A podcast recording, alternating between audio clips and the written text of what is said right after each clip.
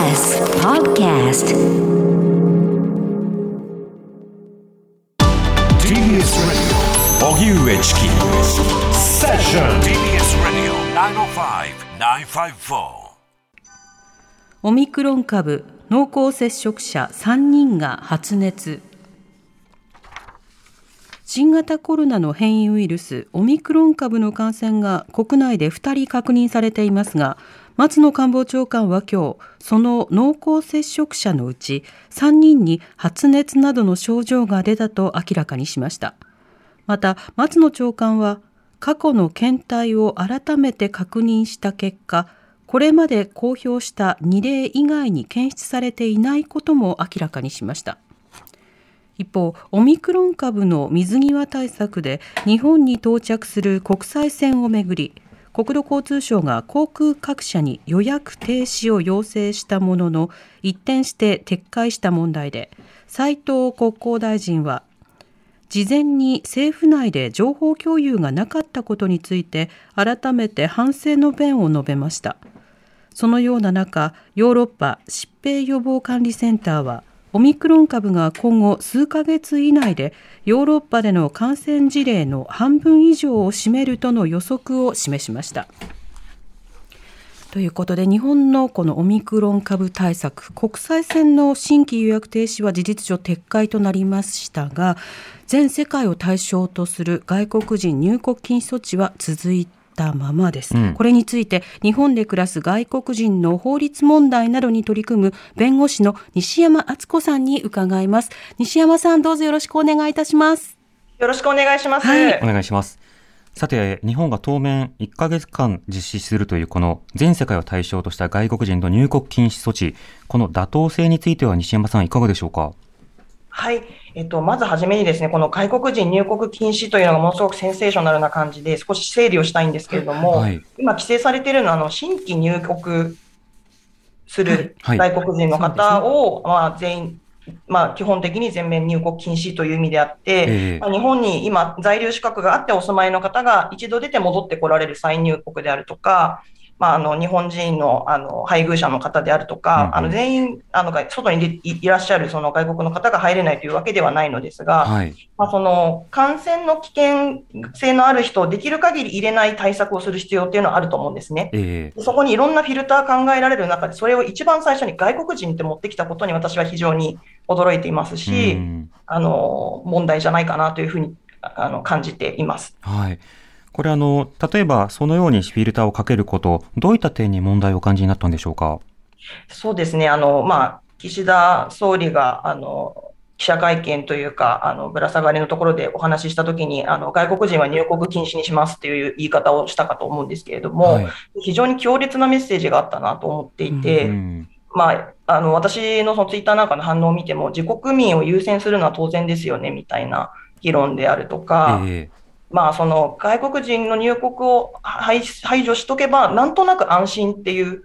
感情を日本のに住んでいる、まあ、日本人と言われている人たちが感じること、うんまあ、そういうその強烈なメッセージ性があったんではないかなというふうに感じていますなるほど。これ実際上、自国民優先あの優先という対策というのは、他の国でも同じなのか、それとも違うのか、いかがですか？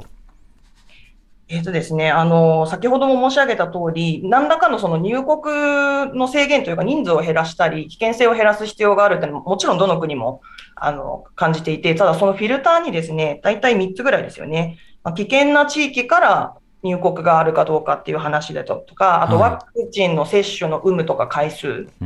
それから入国目的、観光で来るのは、あの、勘弁願いたいとか、そういうその大体3つで制限している国が多いのかなと思うんですが、えー、それをあの国籍でフィルターをかけたっていうところがすごく特色だったんじゃないのかなというふうに思います。うんまた、この在留資格がある方の再入国に関しては、現状の政府方針だと、まあ、可能ということになっているわけですけれども、例えば立憲民主党がですね、あの再入国も規制してくれというような要望書を出したりもしていました。こういった動きについてはいかがでしょうか？そうですね。あの、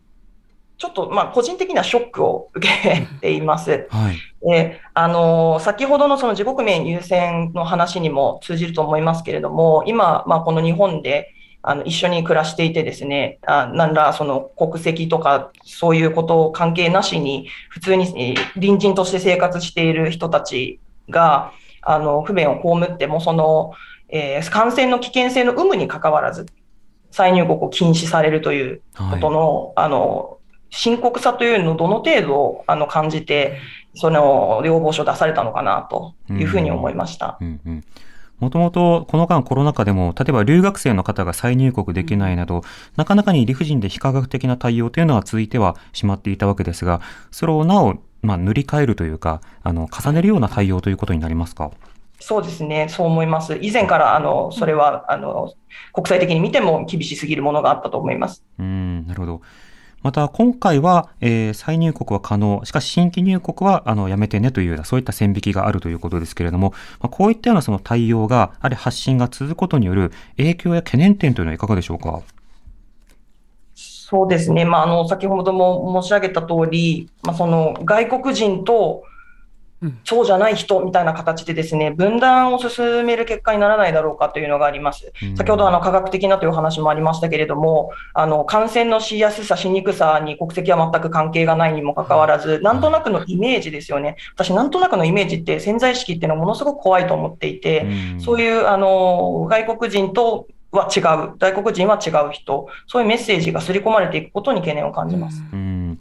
うんまたこの線引きは法律的にしやすさというのはあるのかと言いますのは、例えば日本人が帰りたいとなった時には、その帰国拒否というのはおそらく法的にできないけれども、入国段階での要請というのは可能なのかどうなのか、そのしやすさというのは法的にいかがですか？あ、えっ、ー、と、入ってくる時の、えっ、ー、と、日本国籍を有している人と有してない人の差っていうことですかね。そうですね。はいそうですね、まあ、その水際対策、まあ、法律でどこまで規制するかっていうのはすごく難しいところだとは思いますけれども、あの事実上のさ、事実上というか、まあ、あの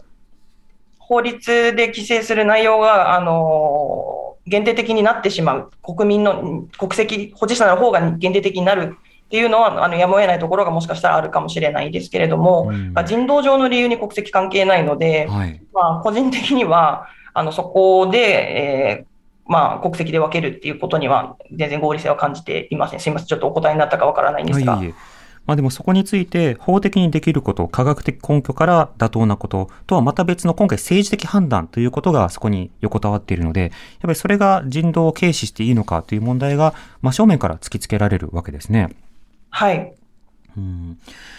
さて、あの、この件については今後政府がどういうふうな線引きをこれから合理化し直すのかということが問われてくるわけですけれども、あの、西山さんは実はあの、今年7月にセッションに出ていただいていて、はい、あの、その時はあの、僕がパーソナリティじゃなかったんですね。安田なつきさんが代打を、はい、務めた際に、はいで、その時に、あの、都内在住のムスリムの、えー、親子が、警察官から不当な事情聴取を受けたという問題について取り上げていただきました。はい、あの、その後の進捗についても伺うために、改めてこの問題というのはどういったものだったんですか、うんはい。えっ、と、あの、公園で、まあ、あの、3歳の女の子を遊ばせていた、えムスリムの女性がですね、まあ、あの、自分の子供が女の子に蹴られたというようなことで、まあ、あの、国へ帰れとかっていうヘイトな発言とともに、えー、詰め寄られた後、まあ、警察に通報されてしまって、警察もその男性の言うことを信じてですね、あの、警察署に彼女たちを連行して、長時間にわたって事情聴取をしたり、うん、あるいは、あの、その彼女の住所だとか、名前だとか、そういう個人情報をその通報した男性に渡してしまったという事例になります。うん、この対応のそもそもの法的な問題点というのはどこにあるんでしょうか？まあ、法的な問題点で、まあ、そのヘイヘイトスピーチを取り締まる法律はないので、それのこと自体というのは問題なんですけれども、はい、まあ、あの、そうですね、そのそもそも、えー、事情聴取をする必要がなかったはずの問題ですし、子供たちのあのトラブルの話なので、そんなことをする必要はなかったはずですし、はい、個人情報をあの漏洩される必要もなかったはずのことなんですよね。それはあのどなたが聞いてもそう思われると思うんですけれども、それが彼女の身に起きたことっていうのに、じゃあ人種差別は関わっていなかったのかと。彼女が外国人だからこそそういうことが起きてしまったということはないかというところを、まああのまあ、違法性の一つのポイントとして、えー、裁判を起こそうというところになっています。この問題、その後の動きというのは今どうなってるんですか？はい、えー、9月の末に、えー、まあ、経営市長の職員に対する、えー、まあ、えー、損害賠償請求ということで、東京都に対して国家賠償請求訴訟を提起いたしまして、はい、えー、近々、えー、第1回の、えー、期日がある予定になっています。うんうん、なるほど。それは、あの、当然ながら、その裁判費用がかかったりであるとか、いろんな、その、広報などの活動もされると思うんですけれども、そのあたりはどうなってるんでしょうか？あありがとうございます。あの現在あの、コール4という公共訴訟のためのあのクラウドファンディングをやっているプラットフォームにお願いをして、はい、えー、現在、その訴訟費用等を賄うためのクラウドファンディングをさせていただいておりまして、うん、あの先日あの、当初の目標額をあの達成いたしまして、えー、でえー、その次のですねネクストゴールをちょっと決めさせていただいて、現在もまだ募集をさせていただいております。うん、あのはい、具体的にはですね、はい、あの今回、人種差別っていうのがあまり日本では取り上げてこられないトピックの一つで、えー、まあ、その専門家の意見書が複数必要であるとか、うん、あの海外であの進んでいる議論について資料の翻訳が必要であるとかということで、はい、かなりあの費用が実際かかってきてしまう訴訟でもありますので、うん、あの皆様のあのご支援をいただけ、引き続きいただければ、あのとてもありがたいと思っております。これあの、裁判費用って、通常の例えば名誉毀損であるとか、さまざまな裁判を行うだけでも、あの、前、多分100万円近くの金額かかったりもしますけれども、さらにそれに通訳であるとか、資料収集であるとか、そうしたものを被害を訴えた方がこれ準備しなくてはいけないという状況があるわけですよね。そうです。うんまた、あの、例えば多くのあの裁判などでは、その弁護士費用であるとか、具体的にかかった実務費用というものが、大体その賠償金額の1割程度というふうに算出はされるということで、非常にこう、まあ、なんで泣き寝入りといったらあれですけれども、あの被害者の方が非常にこう損をしやすい、あの風土というのは残っていると思うんですが、そこは、そこでどうでしょうか？